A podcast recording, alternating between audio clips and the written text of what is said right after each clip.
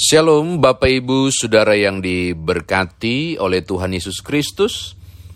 Saya Pendeta Nyoman Jepun, saya mengajak saudara untuk membuka Injil Lukas pasal 17, Injil Lukas pasal 17 ayat 11 hingga ayatnya yang ke-19. Injil Lukas pasal 17 ayat 11 hingga ayat yang ke-19. Sebelumnya mari kita satu dalam doa. Bapa Surgawi, dalam nama Tuhan Yesus Kristus kami bersyukur hidup yang selalu diberkati dengan kekuatan kesehatan yang Tuhan anugerahkan. Firman-Mu akan kami dengarkan, tolonglah kami agar kami dapat memahami kekayaan firman Tuhan ini dan Roh Kudus menolong setiap kami mengerjakannya. Demi Tuhan Yesus Juru Selamat kami berdoa. Amin. Lukas pasal 17 ayat 11 hingga ayatnya yang ke-19. Lukas 17 ayat 11 sampai ayat yang ke-19 berbunyi demikian. Dalam perjalanannya ke Yerusalem, Yesus menyusur perbatasan Samaria dan Galilea. Ketika ia memasuki suatu desa, datanglah sepuluh orang kusta menemui dia. Mereka tinggal berdiri agak jauh, dan berteriak, Yesus, Guru, kasihanilah kami. Lalu ia memandang mereka dan berkata, Pergilah, perlihatkanlah dirimu kepada imam-imam. Dan sementara mereka di tengah jalan, mereka menjadi tahir. Seorang dari mereka meli ketika melihat bahwa ia telah sembuh, kembali sambil memuliakan Allah dengan suara nyaring. Lalu tersungkurlah di depan kaki Yesus dan mengucap syukur kepadanya. Orang itu adalah orang Samaria.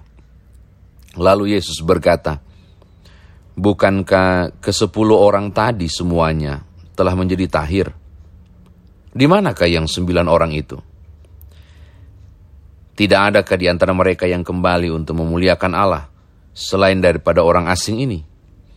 Lalu ia berkata kepada orang itu, berdirilah dan pergilah. Imanmu telah menyelamatkan engkau. Demikian firman Tuhan, saudara saya dikatakan berbahagia jika mendengarkan firman Tuhan ini, merenungkannya, memberitakannya, istimewa melakukan dalam hidup beriman kita. Bapak Ibu, saudara kekasih di dalam Tuhan, Teks ini bicara soal 10 orang kusta, saudara juga sudah sering mendengarnya, sudah tahu di sekolah minggu barangkali, lalu membaca ke semuanya. Tapi saya mengajak saudara menggali kisah ini lebih dalam, supaya ketika saudara membaca kembali teks ini, saudara kemudian menemukan, wow, ini bukan kisah sembarang, ini bukan cuma soal kisah biasa disembuhkan, lalu balik berterima kasih. Tapi ini lebih dari sekedar itu. Yang pertama Bapak Ibu tolong perhatikan, orang kusta Orang kusta-kusta acap kali identik dengan penyakit kutukan dari Tuhan. Kalau saudara buka perjanjian lama, saudara akan menemukannya Harun misalnya, Maryam gitu. Itu itu kisah-kisah tuh Tuhan marah lalu mereka mulai putih dan seterusnya. Jadi ada ada banyak di kisah-kisah perjanjian lama menyebut tentang kutukan, penyakit yang sengaja diturunkan sebagai hukuman. Misalnya, saudara bisa menemukan kisah Musa barangkali, lalu beberapa kisah yang lain. Udahlah saya tidak mau gali tapi saya mau pastikan kepada saudara bahwa kusta ini dianggap sering kali sebagai penyakit kutukan. Lalu ini menariknya reaksi orang terhadap penyakit kusta. Sangat menjijikkan Bapak Ibu karena bicara soal kutuk berarti dijijiki Allah. Kutuk itu sebenarnya artinya dijijiki Tuhan. Bayangkan sumber kehidupan jijik ketemu dengan saudara. Itu kutuk artinya. Nah, biasanya mereka dapat aturan terkategori orang kusta itu terkategori orang najis. Najis mereka. Mereka secara agama juga dikategori sebagai najis. Nah secara tabib kesehatan nah juga mereka berpenyakit. Maka cara satu-satunya aturan dibuat begini. Mereka tidak boleh masuk kota. Ulangi, orang penyakit kusta tidak boleh masuk kota.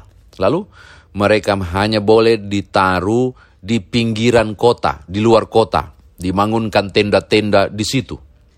Lalu gimana mereka makan? Gampang. Keluarganya pada waktu tertentu sesuai jadwal akan kirim makanan keluar, keluar kota itu untuk temui mereka. Nggak boleh bergaul, tidak boleh bersentuhan itu najis secara hukum Taurat, najis itu. Oke, okay? lalu, nah ini adalah ada tapinya. Kalau waktunya cukup lama berselang, ada titik bosan keluarga. Untuk kirim, lama-lama sudah mulai tidak konsisten, lama-lama sudah dari tiap hari menjadi tiap tiga hari, dari tiap tiga hari menjadi tiap minggu, dari tiap minggu jadi tiap bulan, lama-lama mereka sudah nggak kirim dan dianggap mereka sudah mati di sana. Ngeri Bapak Ibu. Jadi bagaimana kelangsungan hidup? Mereka berusaha masuk kota sambil lingkar mereka dengan kain penutup lalu mengemis. Itu jadi begitu saudara. Oke, jadi saya mau katakan penyakit kusta itu ada dua jenis. Dua jenis anggapan dijauhi karena secara medis itu menular. Yang kedua, dinajiskan oleh bait Allah. Oh, memang aturannya begitu. Dan kemudian mereka tersingkirkan secara sosial. Mereka terabaikan sejarah ke keagamaan. Dan mereka dibuang oleh keluarga. Jadi ketika bicara kusa begitu. Oke, ini yang pertama. Kedua Bapak Ibu, saya tertarik. Karena menyebut bahwa Yesus mau masuk ke Yerusalem menyusuri perbatasan Samaria dan Galilea. Tolong lihat ayat 11. Di situ ada 10 orang kusta dia jumpai. Lalu Yesus menggunakan istilah uh, menggunakan istilah ini bukan menyembuhkan loh. Yesus tidak beri kalian sudah sembuh, enggak. Menariknya Tuhan Yesus menggunakan kalimat ini. Pokoknya dia teriak, guru tolonglah gitu kan, kira-kira mereka mereka minta tolong itu. Lalu di ayat yang ke-14 Tuhan Yesus bereaksi Reaksinya bukan pergilah aku menyembuhkan engkau bukan, tapi bilang begini. Pergilah, perlihatkanlah dirimu kepada imam-imam. Oke. Okay? Pergilah, perlihatkanlah dirimu kepada imam-imam. Maksudnya apa? Sebab menurut para imam, tadi saya bilang mereka yang sakit kusta itu najis. Najis. Secara agama mereka dikucilkan dan memang begitu aturannya. Nggak bisa mereka ke bait Allah nggak boleh. Dan yang bisa kemudian mentahirkan mereka mentahirkan mereka berarti secara religius mereka layak untuk beribadah dan diterima secara keagamaan. Imam. Imam. Maka Tuhan Yesus bilang begini perlihatkan dirimu kepada imam Tidak bilang begini, kau sudah sembuh. Enggak, perlihatkan dirimu kepada imam. Apa maksudnya? Dua hal berarti sebenarnya tindakan itu. Mereka sembuh dan mereka ditahirkan secara keagamaan. Jadi Yesus mengubah status mereka langsung dua hal. Secara sosial kemasyarakatan dari segi kesehatan dan secara religius keagamaan dari segi aturan agama. Pergi, lapor ke imam. Dua itu sebenarnya. Lu udah sembuh, lu tinggal minta legitimasi dari imam. Saudara lihat, maka tidak heran kalau kemudian Injil Lukas, dia penulis Lukas ini tabib loh. Tabib ini yang menulis yang menulis Injil Lukas ini dokter Lukas seorang tabib ini tidak heran dia menggunakan istilah ini di ayat 14 bagian akhir. Dan sementara mereka di tengah jalan, mereka menjadi tahir. Saudara lihat dia menggunakan istilah kata istilah tahir. Dia tidak menggunakan kata sembuh dari kata uh, katariso. Katariso itu berarti tidak najis lagi atau tahir yang berarti dia benar-benar sudah disembuhkan. Dokter tabib boleh bilang sembuh, tapi kalau kalau kemudian imam tidak bilang tahir nggak boleh, tetap nggak diterima keagamaan secara keagamaan. Nah tiba-tiba redaksi yang dipakai adalah mereka kemudian menjadi sembuh, bukan mereka kemudian menjadi tahir. Sudah lihat, tahir. Jadi benar-benar dua aspek yang dipulihkan oleh Tuhan Yesus. Aspek keagamaan maupun aspek kesehatan, sosial ke kemasyarakatan. Oke, okay? ini catatan ketiga saya. Ketiga atau kedua. Selanjutnya Bapak Ibu, saya tertarik pada bagian ini. Ada yang balik. Dari sepuluh orang, cuma satu yang balik, memuliakan Tuhan. Tolong ingat Bapak Ibu ya, saya mau kasih catatan penting untuk ini.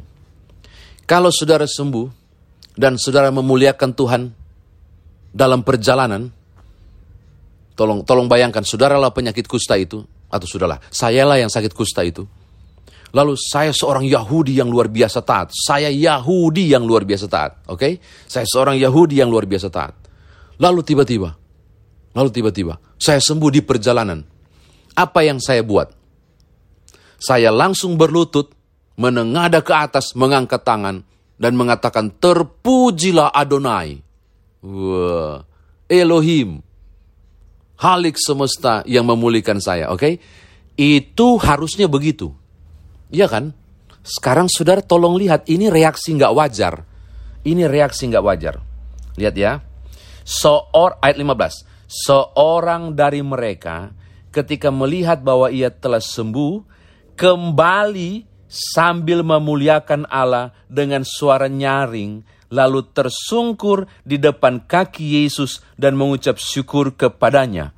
Orang itu adalah orang Samaria. Tolong lihat baik-baik. Saya bilang, kalau saya sembuh, saya langsung berlutut.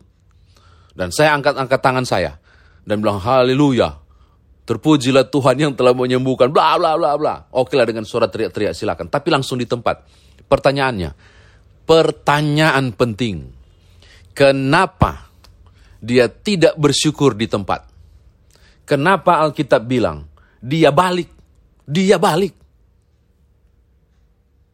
Memuliakan Allah, dia balik untuk memuliakan Allah. Kalau mau cuma alasan berterima kasih, tidak perlu dia balik sambil memuliakan Allah. Tapi redaksi yang luar biasa disebutkan adalah Yesus. Lalu Yesus berkata, Bukankah sepuluh orang tadi semuanya telah menjadi tahir? Di manakah sembilan orang itu tidak adakah di antara mereka yang kembali untuk memuliakan Allah? Kembali untuk memuliakan Allah. Tolong tekanan ini. Kembali untuk memuliakan Allah. Bukankah orang memuliakan Allah bisa di tempat? Kenapa dia balik kanan harus lihat Yesus baru bilang aku memuliakan Allah. Mudah-mudahan Bapak Ibu tangkap teks ini. Kalau ada orang bilang silakan cari di teks Alkitab. Yesus tidak pernah mengakui Allah. Saya mau kasih tunjuk ini. Bahwa Yesus tidak pernah menolak penyembahan manusia kepada Allah untuk dirinya. Oh ini, ini, ini ayatnya. Dia balik untuk memuliakan Allah, ngapain temu Yesus? Tapi redaksi yang Yesus pakai menarik. Tidak ada orang yang sembilan yang lain yang balik untuk memuliakan Allah. Ngapain balik memuliakan Allah? Di tempat bisa memuliakan Allah. Di tempat berdiri bisa memuliakan Allah. Di tengah perjalanan ke imam bisa memuliakan Allah. Ngapain balik? Berarti ada pengakuan, ada pengakuan bahwa Yesus itu Allah. Cuma tersamar di sini. Dan ini menarik. Tahukah saudara siapa yang balik memuliakan Allah? Bukan orang Yehuda. Siapakah yang balik untuk memuliakan Allah? Seorang Samaria. Oh ini menarik. Seorang Samaria. Seorang Samaria yang dianggap secara agama Yahudi kelompok kelas 2. Mengapa? Karena orang Samaria sering kali mencampur adukkan agama dan budaya. Dan mereka wilayah utara yang sudah punah kan sebenarnya. Orang-orang yang sebenarnya tidak tidak tepat untuk disebut sebagai orang Yahudi juga kan. Tapi tahukah saudara, orang yang tidak dianggap imannya kerdil, imannya tipis, dia nggak cocok sebagai penyembah Allah, dialah yang balik memuliakan Tuhan. Dialah yang balik cari Yesus dan berkata terima kasih. Dialah yang balik cari Yesus untuk cari figur Allah dan turun ke bawah menyembah. Sehingga tidak heran Yesus bereaksi dan berkata sesuatu yang luar biasa di ayat yang ke-19. Imanmu menyelamatkan engkau. Tolong catat, bukan imanmu menyembuhkan engkau, bukan imanmu mentahirkan engkau, tetapi yang dipakai adalah imanmu menyelamatkan engkau. Ini sangat luar biasa. Dari kata so-so. Kata so-so ini bicara soal safe. Bicara soal diselamatkan dari bahaya. Dan kalau kita pahami secara teologis itu berarti keselamatan yang dia peroleh jaminan sorga. Saudara lihat perbuatannya itu langsung Tuhan Yesus legitimasi. Imanmu bukan menyembuhkan engkau. Imanmu bukan mentahirkan engkau. Imanmu menyelamatkan engkau. Iman yang bagaimana? Yang tahu siapakah Allah yang jadi manusia. Makanya di balik kanan temui Yesus sambil memuliakan Allah. Kalau ada orang bilang ini bukan pengakuan pada Yesus salah, tolong baca. Saya kira demikian firman Tuhan ditafsirkan bagi kita. Nah sekarang bagaimana kita bawa dalam kehidupan beriman? Bapak Ibu cuma satu. Satu saja Bapak Ibu. Jangan lupa bersyukur. Dan jangan lupa untuk tahu kepada siapa, ke arah mana saudara bersyukur. Jangan lupa bersyukur. Dan jangan lupa menyampaikan syukur itu ke arah yang tepat. Jangan bilang, syukur ada saya. Syukur saya backing itu. Syukur kita tidak jadi ter, ter, terbang kemarin. Bla bla bla. Saudara harus katakan, puji Tuhan. Saya nggak jadi beli tiket itu misalnya. Puji Tuhan, saya nggak jadi berangkat ke situ misalnya. Puji Tuhan, bla bla bla bla. Bukan syukur ada saya, syukur ada syukur. Eh, kebetulan banget ya, untung saya nggak nyebrang jalan waktu itu. Syukur puji Tuhan, saya nggak jadi terbang ja, te, nyebrang jalan. Kalau nggak mungkin sudah tabrakan. Apa pun berbalik kanan, balik kanan, beri penghormatan yang tepat. Tolong ingat baik-baik, engkau jangan kalah pada orang Samaria yang tahu kepada siapa penyembahan itu diberikan kepada siapa ungkapan syukur itu disampaikan. Saudara yang lupa hari ini untuk bersyukur, selesai buat renungan, silakan berlutut dan puji Tuhan. Dan katakan syukur. Sudah bisa bangun pagi, sudah sampai siang he, siang ini dengan kekuatan kesehatan. Saya mau katakan sekali lagi cuma satu hal. Jangan lupa untuk bersyukur. Tapi jangan lupa arahkan syukur itu secara tepat. Ya, kepada Tuhan, halik semesta. Tuhan berkati Bapak Ibu. Haleluya. Amin.